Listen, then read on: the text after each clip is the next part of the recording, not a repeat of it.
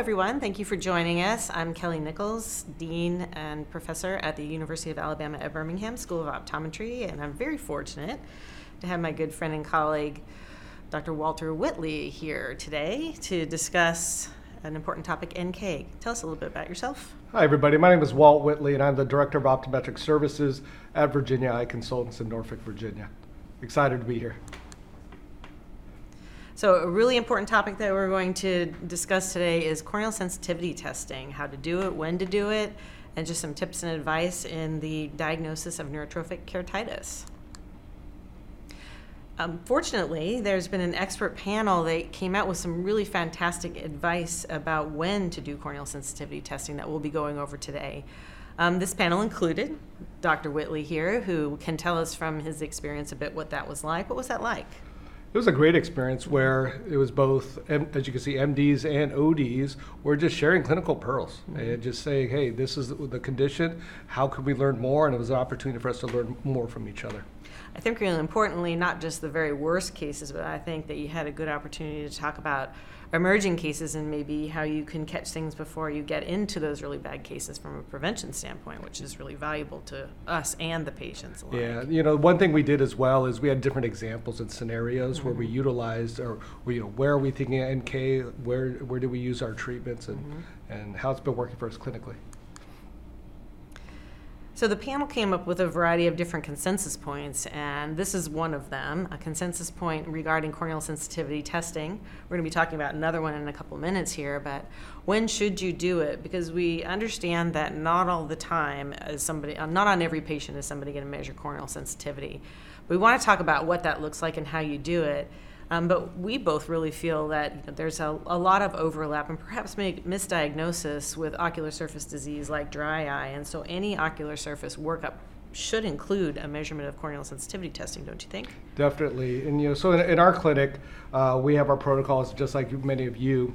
And so our technicians actually they start with a speed questionnaire. We utilize the MMP9 testing, the tear osmolarity. So the tech does a lot of this uh, a lot of this uh, testing before we even get in the room. Uh, but then also we uh, tell our, our, technicians don't touch the eye don't put anything else in the eye now why don't you check pressure because for us to fully evaluate the ocular surface mm-hmm. we need to take look at the lids the lashes express the glands have the patient look down but then also making sure that we're looking at the staining so if you do see grade 2 or higher then those are patients where that's where i will do my corneal sensitivity testing mm-hmm. on those patients i don't do it every single time but you know if, uh, uh on every single dry uh, examination but anytime i see grade 2 plus staining or worse then this is something that you, we really need to mm-hmm. consider mm-hmm. and, and in any situation, in regardless. Any situation. So in the dry eye arena, um, if we're talking more about not just your brand new um, evaluation, unless it's a brand new evaluation for you and they've been to multiple doctors and tried different things that haven't been successful. True. So I think listening carefully to when a patient hasn't been successful with treatment and they've tried, so they actually have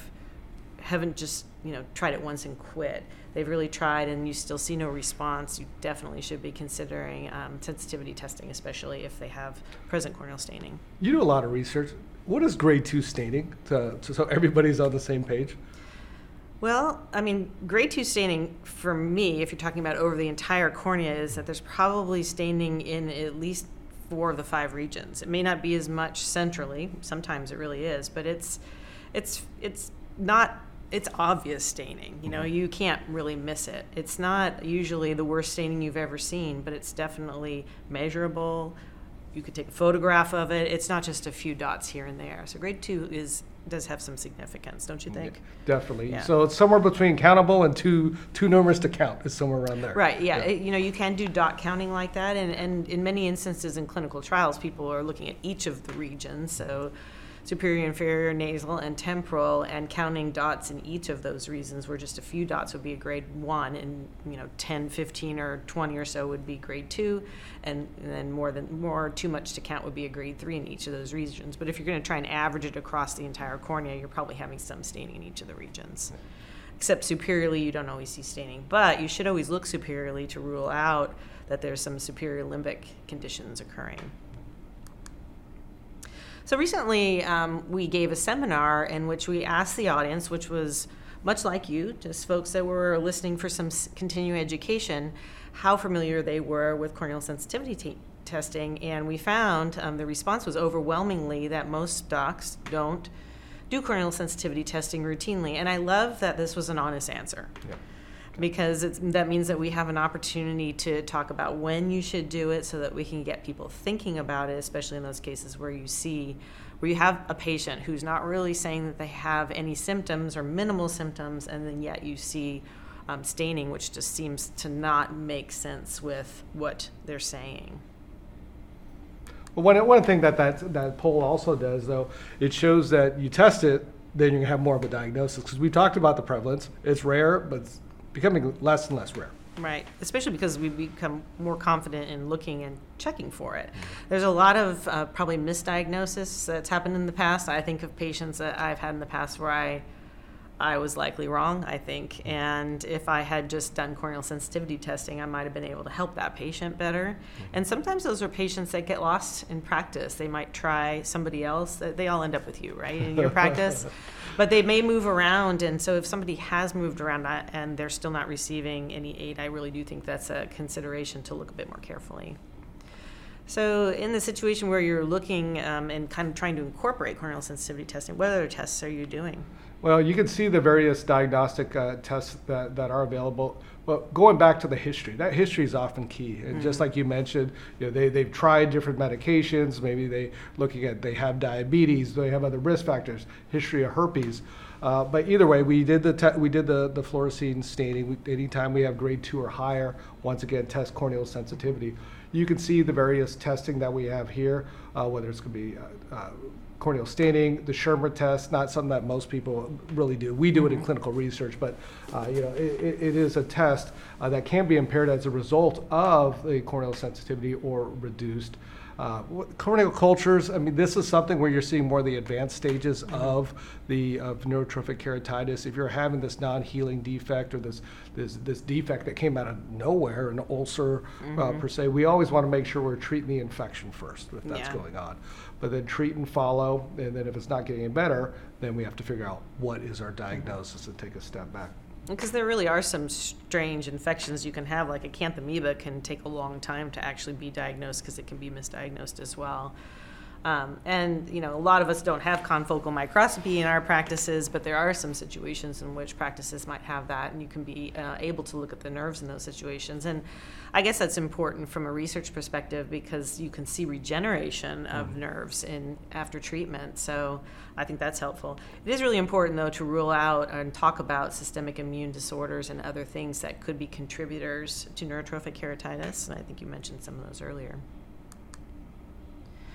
I love this chart. What do you think of it? It's like really helpful. Oh, definitely, because that's what we all want to know: is when should we perform the testing? And here, here's some uh, great examples where it's strongly recommended or could be considered. Uh, on the left side, that you're going to see the strongly recommended, and this is a, a paper from Dana, where the what we just mentioned earlier, the persistent epithelial defect that does not improve, uh, painless newly observed epithelial defect that the patient may have, herpes. We keep saying herpes. I mean, if it doesn't make sense on the cornea, it's, it's likely going to be a herpetic condition that, that the patient does have.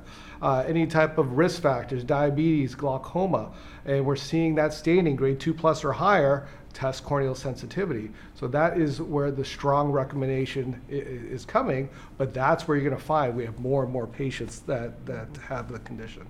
Yeah, and I think if you have a practice that's largely diabetics or includes a lot of diabetics, you'll see under the could be considered category that even patients that just have poorly controlled diabetes would be worth looking at, even in the absence of a lot of excessive staining, because it could be that you could catch them early before they develop into a neurotrophic keratitis, which uh, of course would be the very best scenario.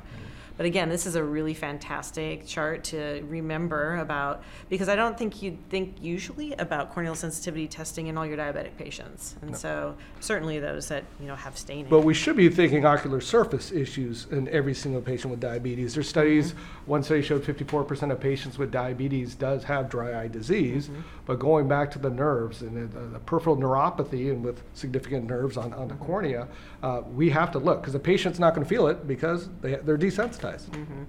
And I really do kind of want to just go back to the herpetic eye disease because in patients with neurotrophic keratitis, from what we know right now, about 77 or 78 percent of them have a history of herpes herpetic disease. And so if you have a herpetic patient even if they're good right now it's really worth testing you know again both eyes because you'll get an idea of the sensitivity differences between the eyes which is really what we're going to talk about like how do you test corneal sensitivity and really i would say i mean this is sort of pathognomonic or critical for the diagnosis of NK. What's hard is sort of the middle ground, you know, and maybe you can talk a little bit about that. That if there is some sensation present, and, and how do you know that versus absent, which is fairly obvious. So, you know, in, in, those cases, it's just just like we've talked about MGD over over the years. You know, it's only non-obvious if you're not expressing. So keep expressing. You're gonna know what normal looks like, what not normal, not so normal looks like. The same thing when it comes to the corneal sensitivity testing.